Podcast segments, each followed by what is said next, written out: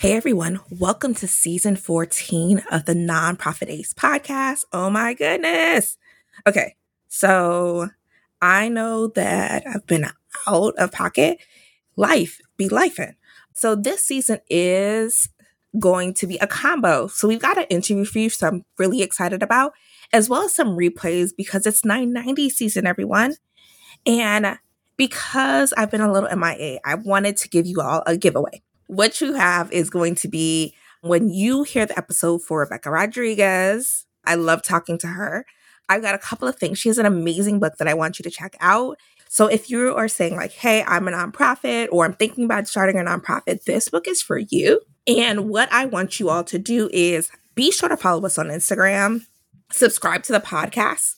Once you're subscribed, check out the episodes, download your favorite, and tag Synergy in a post on Instagram telling us your favorite takeaway from that episode. We're going to run this for two weeks. And at the end, we will give away five copies of Rebecca's book to people who have tagged us again with your favorite takeaway from one of our episodes. So excited to get you all a copy of this book and to see what you've learned. All right. Thanks so much for subscribing to Synergy's Nonprofit Ace podcast. Gotta give you this disclaimer. Any accounting, business, or tax advice in this podcast is not intended as a thorough, in depth analysis of your specific issues. It's not a substitute for a formula opinion. It is not good enough to avoid tax related penalties. Gotta tell you this because don't want y'all coming for me. Hey everyone, thanks so much for tuning in to another episode of the Nonprofit Ace podcast. I wanted to let you know that at the end of the season, we will be announcing the winner of the giveaway for the nonprofit workbook by Rebecca Rodriguez. We've been so excited to hear you all's feedback, your takeaways about what episode of the Nonprofit Ace podcast have really struck a chord with you. Keep tagging us and posting to your Instagram. We're excited to name the winner. So this season, we talked about the 990. The things that I really wanted to make sure you guys left with is the 990 is not to be scared of.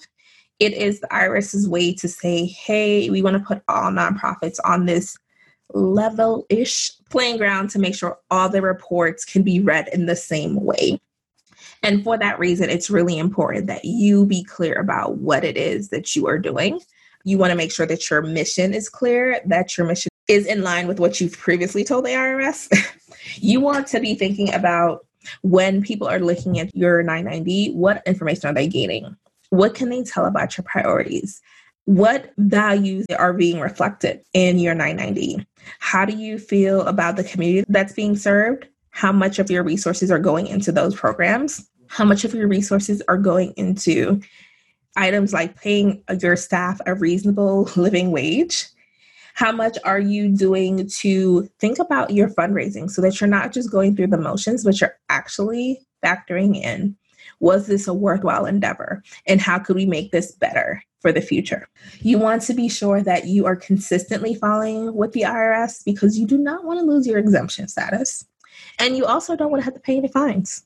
You want to be sure that at the end of the day, the 990 is there to help you it's there to help you gain more funders because you can now give them this report, especially if you're not doing a financial statement audit. You want to be able to say, we have a 990 though that you can look and we can see how we fare compared to other organizations.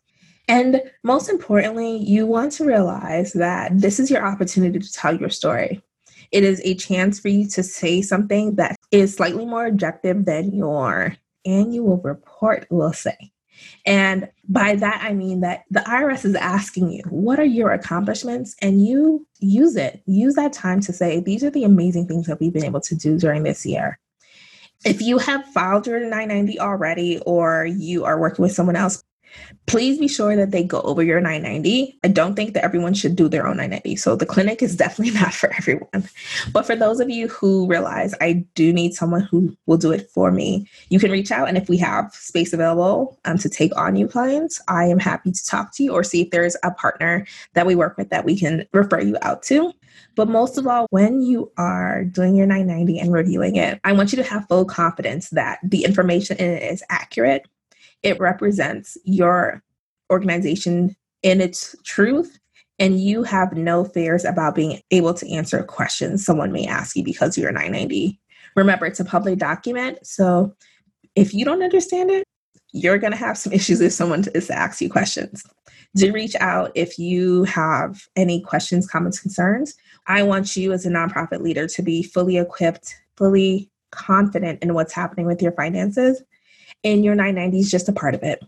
Reach out social media, Synergy Accounting Advisory on Twitter and Instagram, Synergy Accounting Advisory on Facebook. And you can also find me on LinkedIn. Chyla Graham, CPA. Have a great day.